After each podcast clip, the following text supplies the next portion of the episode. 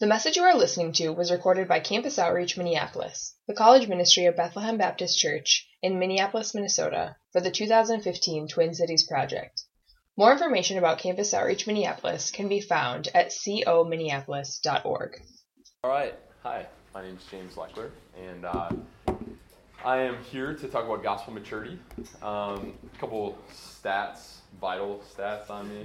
Made me think about like my blood pressure and stuff. Yeah. Um, yeah, I uh, graduated from Northwestern College in 2008. Uh, I currently work for a small consulting company. Uh, we service clients such as Fairview, uh, Allina Health, Health Partners. Uh, do a lot of uh, learning development, change management. And uh, I've been married to my wife Betsy for about man, going on six years now. We got married just about right after right after college, and uh, I've got a son Theodore who's a uh, year and seven months, and then I've got a little girl on the way in September. So life life moves pretty quick, as you guys will all, as you probably are finding out. A lot of you, it sounds like, are um, in your later years of college, which is really really exciting. Uh, so, just, just quick, maybe, how many of you have graduated?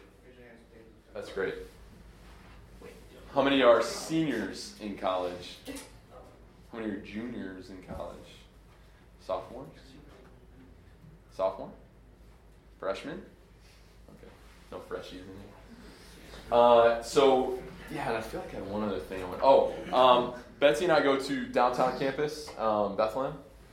So I may see some of you, some of you guys around. Any downtowners? Any downtown campus? Anybody going north side? North side Okay. kind of. I saw one of these. Talk after.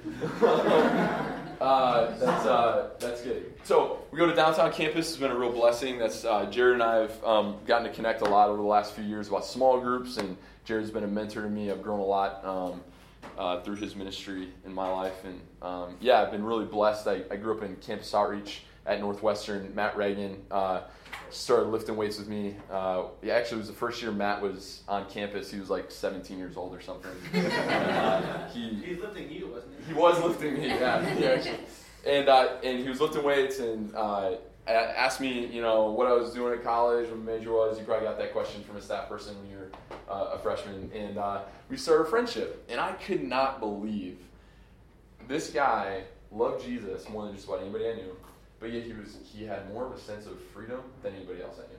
I, I, I couldn't reconcile those things. So when he asked me if I wanted to study the Bible for, uh, my second semester freshman year, I was like, absolutely. And uh, and it took about six months for my mind to just kind of turn. Probably heard the paradigm word a few few times from staff people, but that that paradigm started to shift from my life is about what I do to serve God to my life revolves around who Jesus is and what He's done for me. And uh, it, it catapulted, um, I think, my spiritual growth and uh, in my ministry at Northwestern. And then my wife and I, we ended up uh, uh, getting married after, like I said, after college. And we thought we were going to go on staff campus outreach. That was my goal, my intent, my five-year plan. But I had a ton of college college debt, um, at which I, I, probably none of you can relate with. But I had lots and lots of it. And, uh, and so we decided to go to Korea for about a year and pay off some debt and we were able to pay off a good amount of debt. But on the way back from Korea, my wife said, I don't know how much I'm into this whole raising support thing. Can we kind of talk about this? And I said, okay, I was frustrated, but okay, we'll do it. We'll talk about it. And as we talked about it, God called me to a different vocation. Um, he called me to doing consulting, and uh, and I think that's just an evidence of how you can have your mind set on one thing, and He says you're going that way, and and it was good. It was exactly what I needed um, in my life. So, it's a little bit of background on me, and uh, let's talk uh, gospel maturity. Before I start, I'm going to pray and ask God for help. Father, you're here. You're here in open book. Uh, you are moving, not just in this room, but downstairs. Uh, you are moving in the city. Um, you're on the move because you are the living God that we serve. And we know that because we're here. And, uh, and, and we are evidences of you moving. We're evidences of you saving and redeeming and loving people who don't deserve it. So, God, I pray for my brothers and sisters here. I pray that, um, that their hearts would be soft and open and ready to receive your word, not mine. I pray that my heart would be soft and open and ready to receive what you want to say through me. Um, your word says that that let those who speak speak as ones who speak the oracles of God. So I pray that that be true tonight. In Jesus' name, amen. All right, so uh, when we, uh, maybe two or three years ago, we started a small group. And, uh, and we, uh, I reached out to Jared and I said, Do you have any recent graduates who are coming out of campus outreach, looking for a small group to land? We'd love to have them. And uh, preferably, we actually needed, uh, we had a spot for a couple single girls. We had some single guys already, some marrieds. And so we said, a couple single girls. So he said, Yeah, I've actually got this perfect. They're, they're two besties. They, they're looking for a small group you know, can you can you have them? And he was like, actually, you know, one of them is it was to go on staff, but and she was a team leader at Project last year, but she's you know kind of feeling like she wants to go in the workplace, but she's going to be great, and uh, and this other gal's you know going to the workplace, she'll be great. So we said, great, awesome. This uh, this gal who was going on staff but decided not to, she ended up sending me an email a couple days later, said, hey, I heard about small group. I really want to I really want to join. I'm really excited. I heard great things about you guys and uh, and so she she joined, and it was really great, really exciting. Well, uh, a really hard breakup happened in her life about a month later, within that month-ish time, and uh, and over over the months where she was in our small group, you could just start to see her drift from the truth, and uh, and the the truth that seemed to have a hold on her in college the thing that she felt convicted about to the point where she would lead other women, where she was considering raising support to go on staff with a college ministry, that truth was not speaking to her anymore. Um, loneliness was speaking to her. Um, disappointment was speaking. Um, uh, satisfaction from the opposite sex was speaking to her. And, uh, and in about a year, um, she was um, actually she actually came to our small group, and despite all of our efforts, all of our conversations, all of our prayers, said, I, am not going to fake it anymore. I'm not a Christian. I want this. I don't believe in God. And, uh, and was a member at Bethlehem. She was on the, the church roster, and when we had a quarterly strategy, her name was on um, the, the removed from membership. Uh, that was that was a sobering sobering reality for me. And i can think back probably on my over the last five years i can probably think of four people post college who were in campus outreach or had some connection who weren't walking with jesus anymore. Um, don't don't want him don't want him in their life. And uh, or don't want him in their life don't do, do not want believers in their life. And uh, functioning as uh, christians um, so my uh, my question is, how does that happen? How does, how does that even happen? That seems inconceivable. You probably look at your friends across the table and you say that, that is inconceivable. I can imagine, you know, that person not loving Jesus in five years or two years. And uh, I, w- I would submit to you that is the, the, the very the very core issue was that their gospel maturity was was never there, never existed true gospel maturity did not exist. And we're going to talk about gospel maturity. We're going to ask the question what is gospel maturity? Is it perfection? Is it a certain type of obedience? Is it knowing something about the gospel? Is it feeling something about the gospel? Is it walking in a, such a way that, that emanates the gospel? What is gospel maturity? And uh, I think it, with all the questions you have um, facing you in the next two years, one to two years, or right now, where am I going to live? Where am I going to work? Who am I going to live with? What am I going to do? Who am I going to marry? Uh, all these questions, there's not a question uh, that I could that I could think of that would be more important than it, than do I know what gospel maturity is and is it true about me? Is gospel maturity true about me? And so I, I just want you to take a minute. I want you to think. I want you to think to yourself, self, how important is gospel maturity to me? Do I do I consider it on a daily basis? Have I considered it before? Do I even know what it is? So, uh, just expectation setting. Uh, I, I, like to have interaction and I like you to be in, interacting with the, the concept. So, I'm going to be asking you to talk to one another. I'm going to be asking you to write stuff down. Um, so, if you were hoping to be a passive learner tonight and just let it wash over you, I apologize. There's not going to be a lot of that. Um, so the the I, I, will submit to you again that gospel maturity is one of the most important questions you can be asking yourself. What is it, and does is it true about me? And you will you will uh, in a year or right now you're going to be heading off to Seattle or into the cities, and you are going to be confronted not only with the world and what they think the truth is and what they tell you to believe, but you're going to be confronted more and more with Satan and his um, his wiles, his lies, and you're going to be confronted with your flesh in ways that you hadn't seen before because you were in a community that mitigated a lot of that. You were in a greenhouse where you got to enjoy all the blessings and benefits of close Christian fellowship. And, and by close, I mean I live with the person, right? And I go to breakfast and lunch and dinner with the person. And then I see my staff person that mentors me twice a week. And I'm constantly interacting with these, these people that believe the same truth. And we're all going upstream. And pretty soon you're going to get thrown at, at Amazon. I, I, know way too much about you. You're going to be the source of all my analogies now. But Amazon, and you're going to be thrown into a culture that is going the opposite direction. And so the extent to which your heart is founded in the gospel, anchored in the gospel, you are going to, that is, that is going to be in as much as you can withstand those temptations. And truly, um, like the word says, prove whether or not um, you were of him, whether or not he was in you. All right, question number two, and this is uh, this is where we're going to start to unpack gospel maturity a little bit. So when you t- think about gospel maturity, the first question you need to ask and the first thing you need to clarify is what is the gospel, right?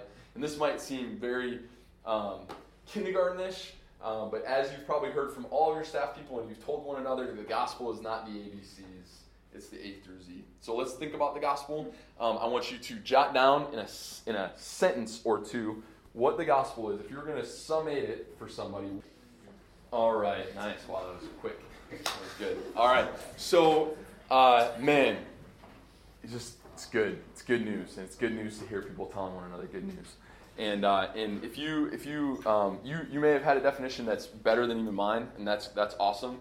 But I just so that we're all kind of on the same page. There's a there's an author that I really enjoy who would summarize the gospel as um, creation, fall, redemption, restoration.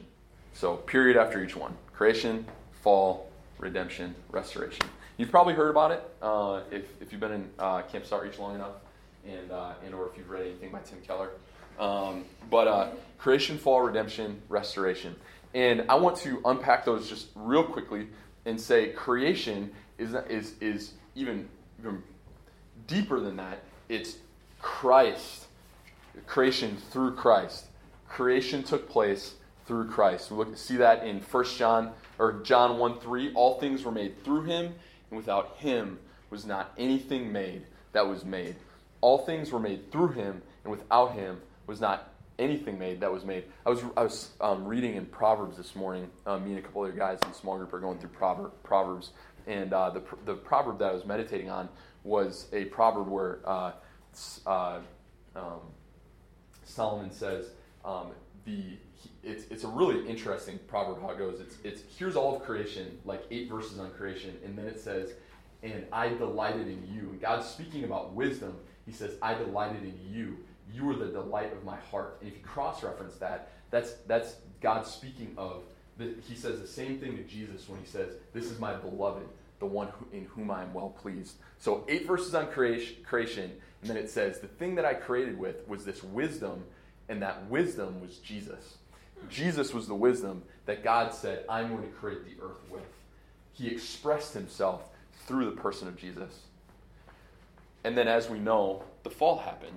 Romans uh, 5:12. Therefore, just as sin came into the world through one man, Adam, and death through sin, and so death spread to all men because all sinned.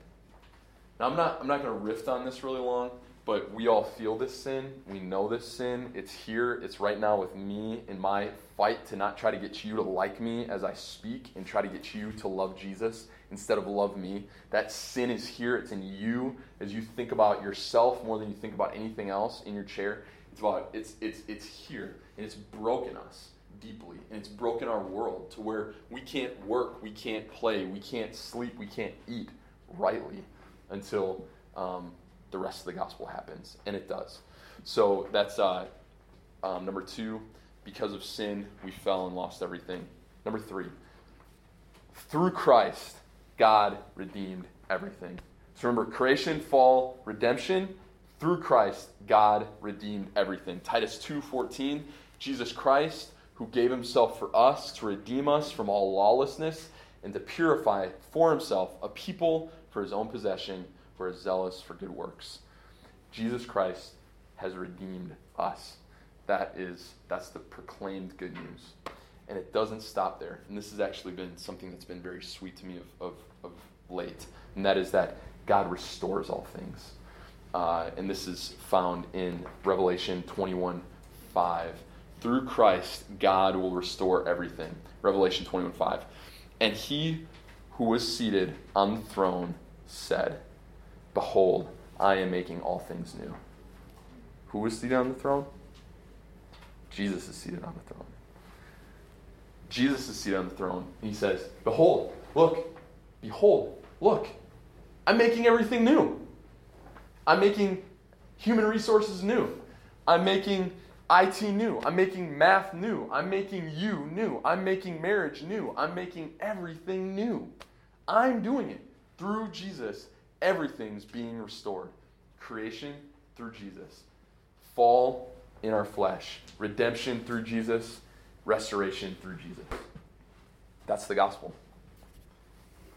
That's the gospel. So, now the next question would be maturity. What's maturity? You guys want to know what Webster thinks maturity is? Webster says maturity is having reached a final or desired state or the full development of a specific thing. So the final or desired state or the full development of a specific thing.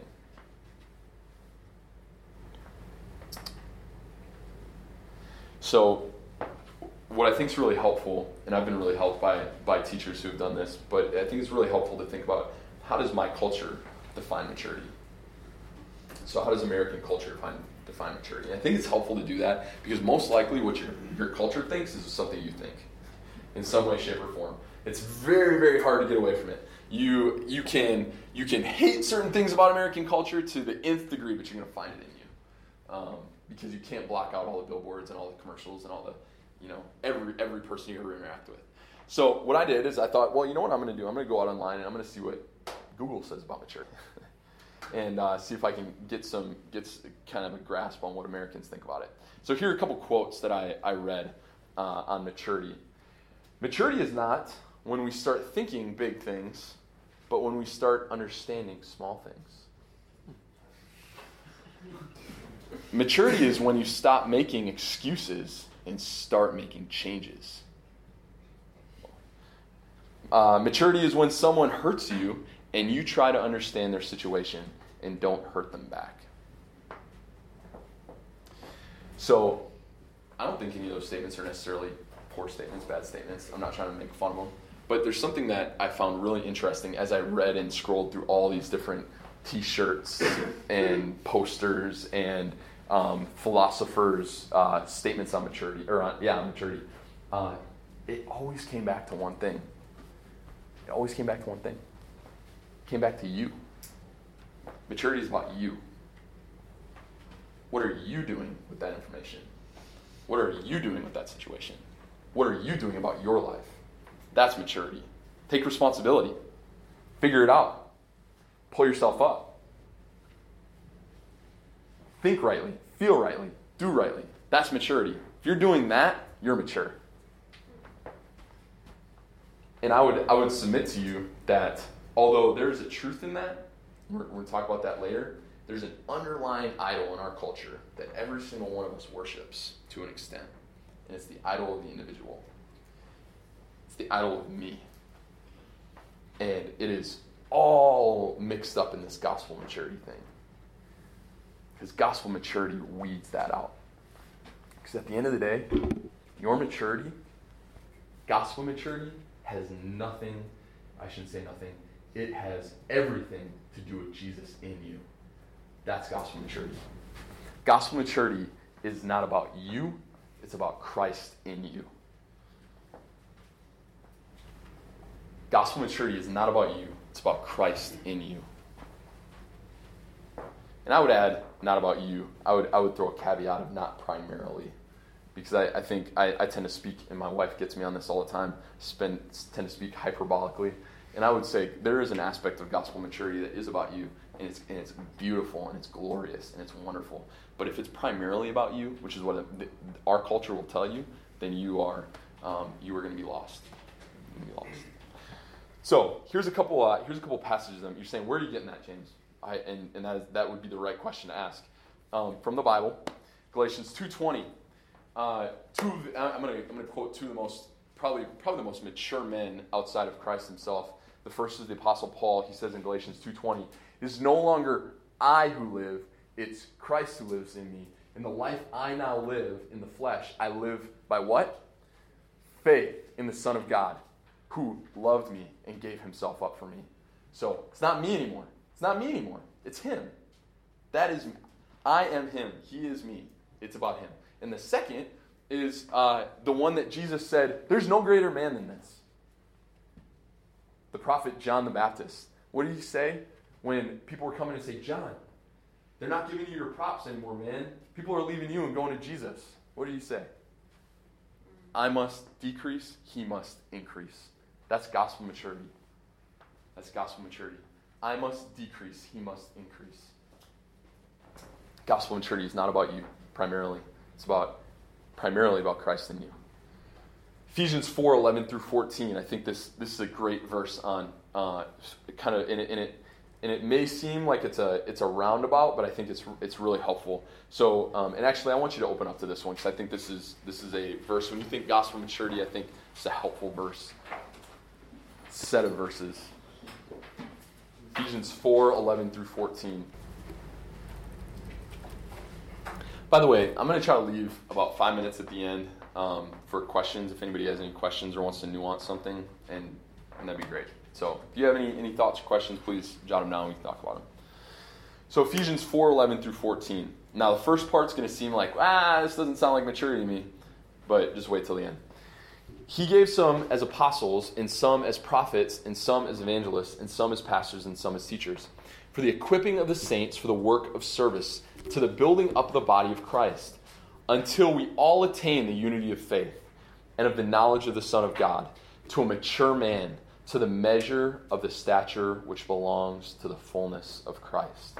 So I just want you to see that this concept of maturity not being about you, it's it, it being primarily about Christ. It's here, it's in the scriptures. The goal, the goal of God even giving gifts to the church.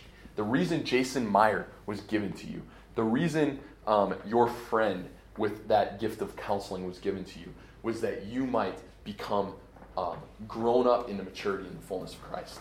Fullness of Christ. Gospel maturity is about Christ in you. So, why is that so important? Why is it so important to clarify what gospel maturity is and isn't? And I, will tell you, um, it's, it's important because the, the girl in my small group who walked away from Jesus after a year, um, her, that, que- that question was a hinge in her life, and, and, and it, it did, not, did not swing in the right direction. She, she did not see that gospel maturity was not about her, but about Christ in her. And and it's because of the second question, or the second question is answered by it. It's how do you grow in gospel maturity?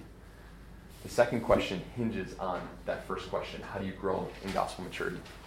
So, what I want you to do, this is going to be kind of tricky, this question. This is going to take some critical thinking. You guys are all in college, so this shouldn't be out of the norm for you. But I want you to answer the question how do you grow in gospel maturity with two different lenses? I want you to answer the question how do you grow in gospel maturity with the lens of um, Christ, gospel maturity is Christ in me primarily. And then I want you to answer it a second way. I want you to answer it what would it look like if I thought gospel maturity was primarily about me? How would that change the way I think about how I grow in it? So, how do I grow in gospel maturity? Side number one, gospel maturity is about Christ in me. Side number two, gospel maturity is about me primarily. I want you to answer those two questions. I'm going to give you about two minutes because it's a little trickier question. I really want you to think about this great. Thank you. Uh, so, so I want to elaborate on this a little bit. Um, gospel maturity uh, and how we grow in the gospel is is so important because there there are so many things you could say about it. There's so many different avenues you could take. You could have five different people talking to you about this, and they could give you five different perspectives. But I want to submit to you a perspective that I think is, has been really helpful for me, and a perspective that I think is foundational for anybody saying, "How do I grow? How do I grow in this gospel maturity thing?" I don't feel mature in the gospel. I feel I feel weak, and I would and I would say I have a I have a, a, a thought about that, and uh, and first uh, I want to talk about means of grace. How many of you have heard the term means of grace? Okay, or disciplines of grace. If anybody's read the book Disciplines of Grace by Jim Bridges, and uh, the the means of grace or or um, disciplines of grace. Um, is, is a term used, a fancy term used for just things God has given you for you to grow in the gospel. So there are things that God has given you, saying, I'm going to give these to you so that you can grow in gospel maturity, so that you can grow into the fullness of Christ. So Christ in you would increase and you would de- decrease. And the extent to which you have gospel maturity is the extent to which, when you look at those means of grace, so for instance, i am going to use an example the Bible. The Bible would be a means of grace. To, to the extent which your posture is like this, that is to the extent to which you are growing in gospel maturity. Gospel maturity, if I was going to act it out, I would say it is a position of openness to God. Position of openness to God. That's how you grow in it. It's not exactly what it is, but it's how you grow in it. So, um, if you, I want you, I, actually, I want you all to do this. I want you to just do this. Put your hands, do this. It's really awkward. It's great. Do this. Okay. It's kind of a weird feeling, isn't it? It's kind of like vulnerable. It's, it's awkward. You don't want to look at each other in the eye. but this is this is the heart of somebody who has received the gospel and who wants to receive the gospel. Can you put your hands down? And I would I would submit to you that your interactions with the means of grace must be like this for you to grow in gospel maturity. So let's look at a few means of grace. And what I want to do is I want to contrast means of grace with its evil twin brother, means of righteousness. And I am a recovering Pharisee, just like I'm a recovering people pleaser. They usually go linked, one and the same, or very closely linked. And the means of grace very quickly turn into means of righteousness. When, when gospel maturity is not about Christ in me, but it's about me, then the means of grace very quickly turn into the means of righteousness. So my interactions with the means of grace look very different when I am functioning with the worldview or the mindset or the paradigm that gospel maturity is about Christ or is, is about me and not primarily about Christ and me. So let's take a look at a few. First is the Bible. So your position as a somebody growing in gospel maturity would be an openness to God's word. When you come to God's word, there would be an openness to his word. And the reason you're open to His Word is because you say, This is going to give me more Jesus. I know it. I don't know. I don't necessarily know exactly what I'm going to see. I don't know exactly how it's going to happen, but I know it's going to give me more of Jesus. And so I'm going to go to it. And I'm not just going to go to it when I feel like it, because again, gospel maturity is not about me, it's about Christ in me.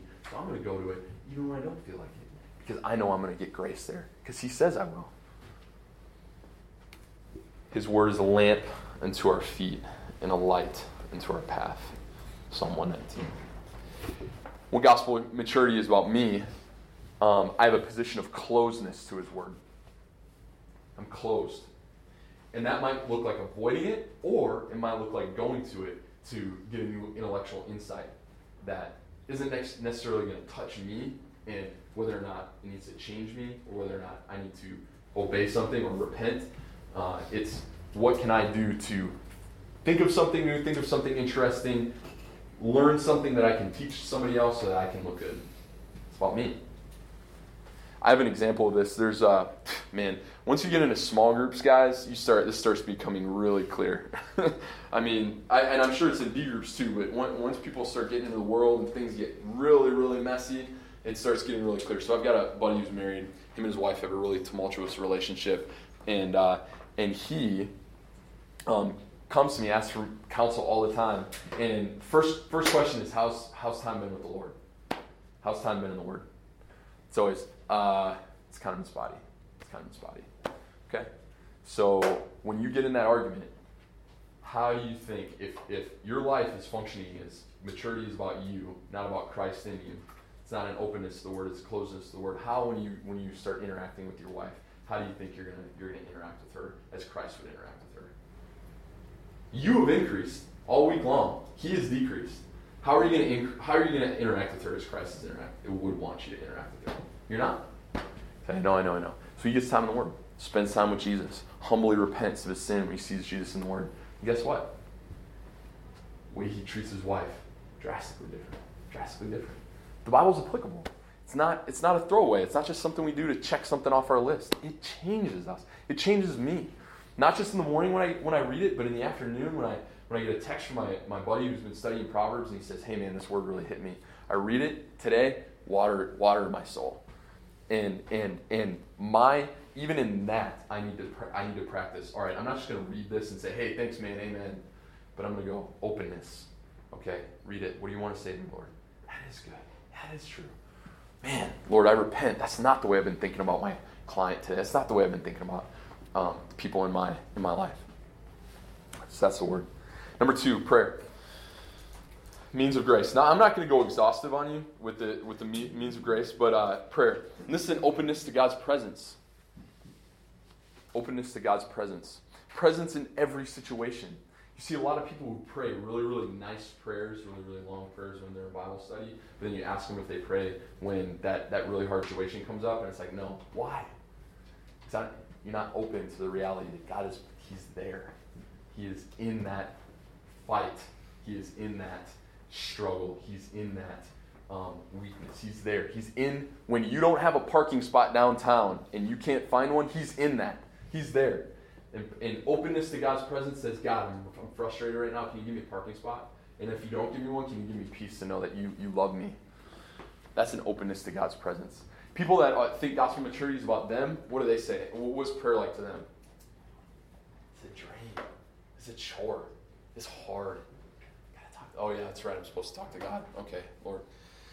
Uh, save my mom, save my dad, help me to love you. Amen. Or it's a flowery prayer that gets me praise from people when I, when I say things really cool. When, when it's about me. It's not about openness to who He is in His presence. Here's a, here's a means of grace that you're going to hopefully get well acquainted with after school the church. The church. Ephesians 4 is talking about, uh, when we just read that, it's talking about all of the different roles in the church and how that's a means of grace to let you grow up into mature manhood in the fullness of Christ. Evangelists, prophets, apostles, um, teachers, elders, and, and so many more gifts that the church has, has in it to give you more of Himself. And, uh, and so when I think about uh, new graduates going out, I, probably one of the biggest misconceptions um, that I've seen is people go out and they think the church is about me. The church is about where can I fit in my giftings? Where, where am I going to get the type of church that, that really tickles my fancy, scratches that itch? Rather than what church is going to increase Christ in me?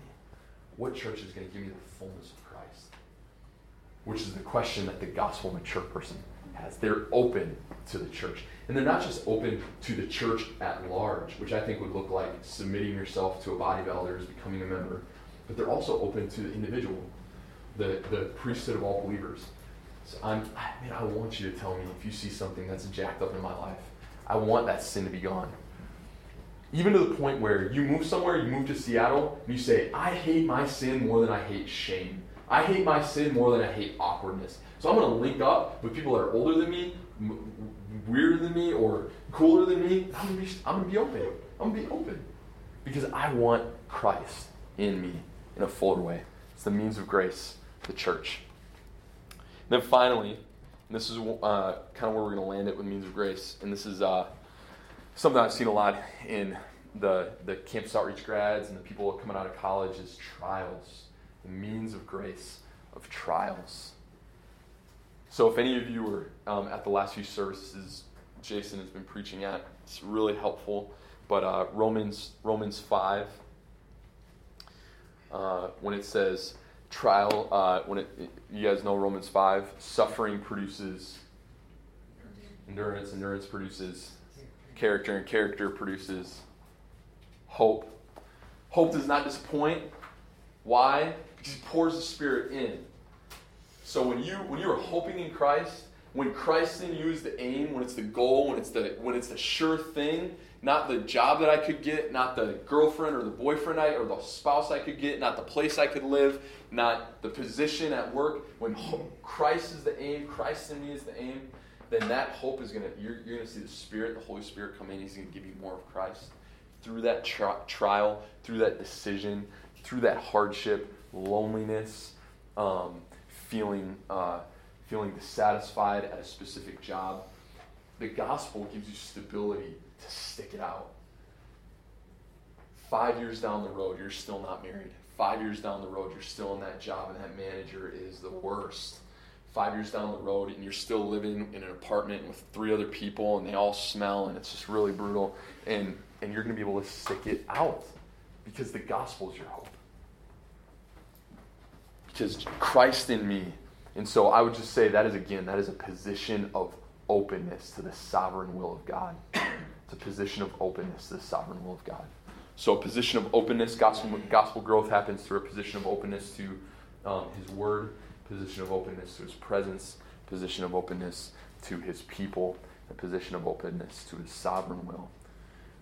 If you, if you, if you resolve, brothers and sisters, if you resolve to go like this with God, He will not disappoint you. He will not disappoint you. He's not going to say, mm, open your hands up a little bit wider. He's not going to say, mm, I don't really feel like it today. He doesn't do that. He is, he is gracious. He's the God of the gospel. The God when you were dead in your trespasses and sins, when you were lost without hope, that said, I'm going to come, I'm going to save you because I love you. And that's it. And so when you go like this to that God, he doesn't turn the other way. So some of you, I'm sure, feel weak. You don't feel like you're knocking it out of the park in any of those categories with the means of grace. And I want to encourage you. You're here tonight, which shows an openness to the gospel. You're here tonight saying, I want more Jesus. And so I just want to stoke that. I want to say, I want to say lean into that. I want to say open up your heart tonight when you're when you guys are talking about why cities matter. Think about God, what do you want to tell me in this? Your presence, you're here. When you're when you're interacting with one another, you're listening to one another, you're opening yourself up to one another vulnerably, sharing sins, sharing struggles, because you believe that grace is going to pour in as you open up your hands and say, God, I want to grow. I want Christ in me.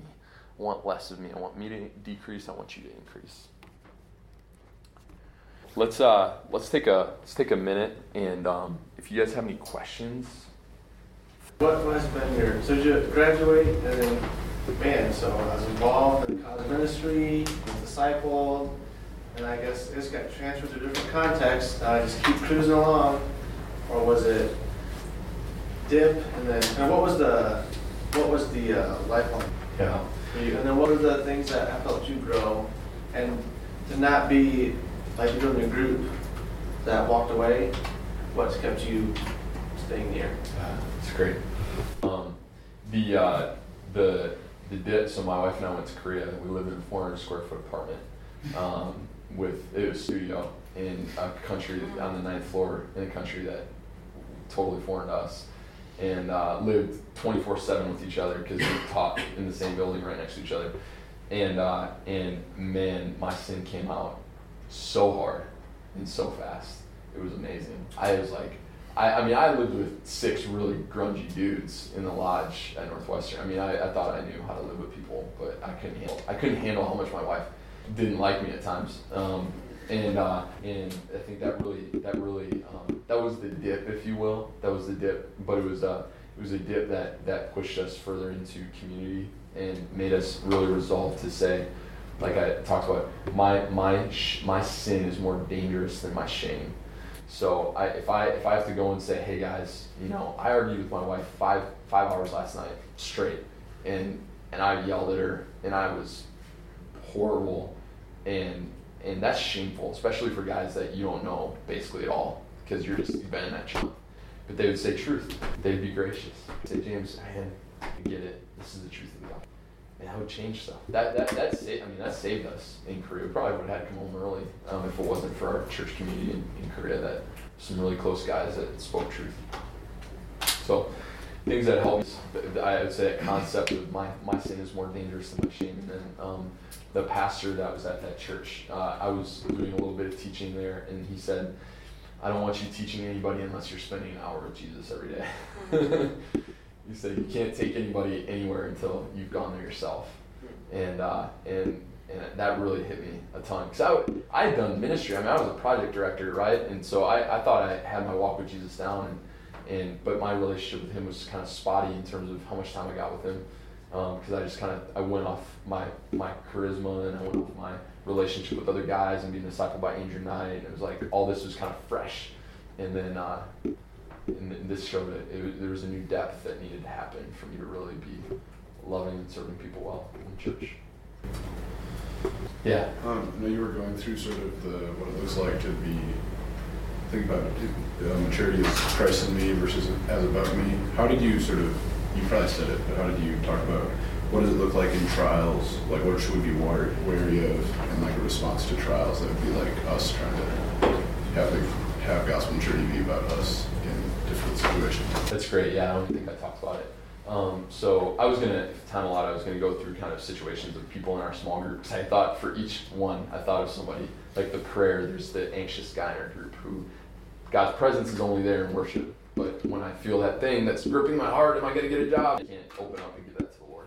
Or uh, the the community, the gospel community one. It's gospel's a gym. It's it's a gym or the not gospel. The church is a gym membership, and I just go to the place where I kind of fit the best and you get the best deal and get things out of it that I want. Not I'm open to God's people and growing in Christ. And then that one, trials.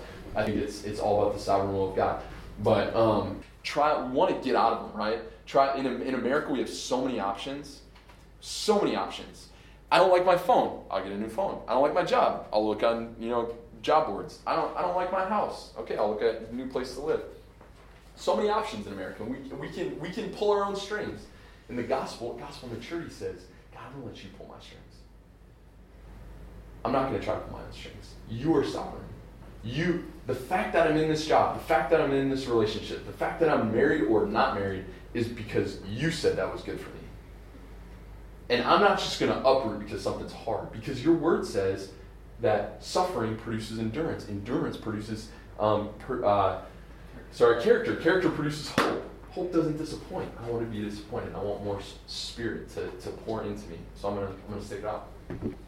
That's that's that's a hard one, and I would say you need you need the word, and you need the body, and you need to be practicing the presence of God to be able to run through trials and and lean on people and be be okay with saying stupid things. I had to say stupid things in trials, like man, I don't get this God. This seems I don't know why I'm in this job right now.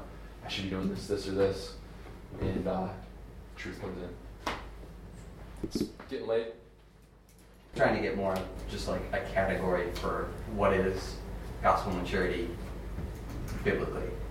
If that makes sense. Mm-hmm, mm-hmm. Yeah, I mean, I think the so if you if you read through the um, it go up in Ephesians. So take take time later tomorrow or whatever. In Ephesians one through ten, and it's going to give you a lot of characteristics. I think what you're talking about is characteristics of gospel maturity, and it's going to talk about humility. It's going to talk about faith. It's going to be talking. It's going to talk about walking a, a way, a manner worthy and, uh, and the reason I didn't go there tonight, actually, I was going to pose the question is okay, so what does this look like?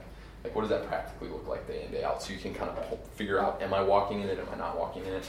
The reason I didn't go there is because I think the first foundational principle is that openness, because I think when you are open, actually, I know when you are open and you say, God, I want more of you, He's going to pour in all of those things. Those things are going to start coming in like a conduit. Um, but I would say um, that that position right there, that position of receiving is faith. That position of receiving is trust this trust is saying, I don't know if your word is going to give me what I need. I don't know if you're really here.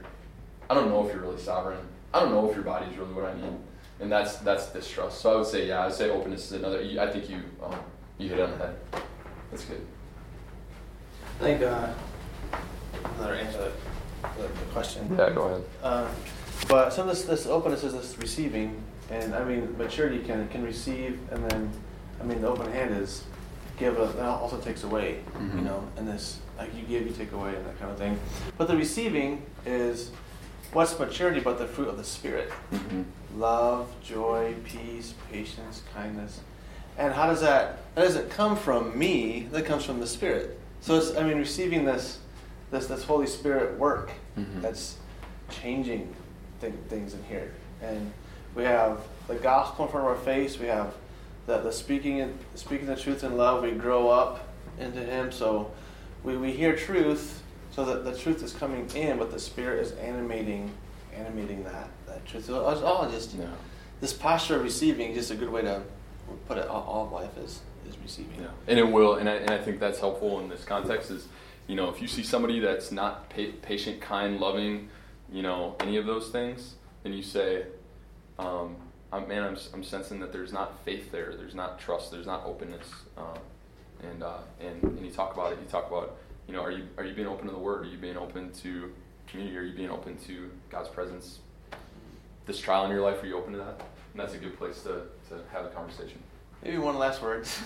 This is uh, what happens. I'm done. I'm out. No, just just that word repentance. Yeah. And that's maturity. Mhm. And one of the first things I thought when you asked how do you, define maturity is I just put the ability to ask for forgiveness. Mhm. You know, and and it's I don't do it all right, and and so I have to I have to re, I have to receive. You know, um, so the mature person can be drawn to a place of repentance and ask for forgiveness, and and the, the mature person is a, a believer. They've received, you know, forgive me, you know, and it's there. Thank you for listening to this message from Campus Outreach Minneapolis, the college ministry of Bethlehem Baptist Church in Minneapolis, Minnesota. Feel free to make copies of this message to give to others, but please do not charge for these copies or alter the content in any way without written permission from Campus Outreach Minneapolis. For more information, we invite you to visit us online at cominneapolis.org.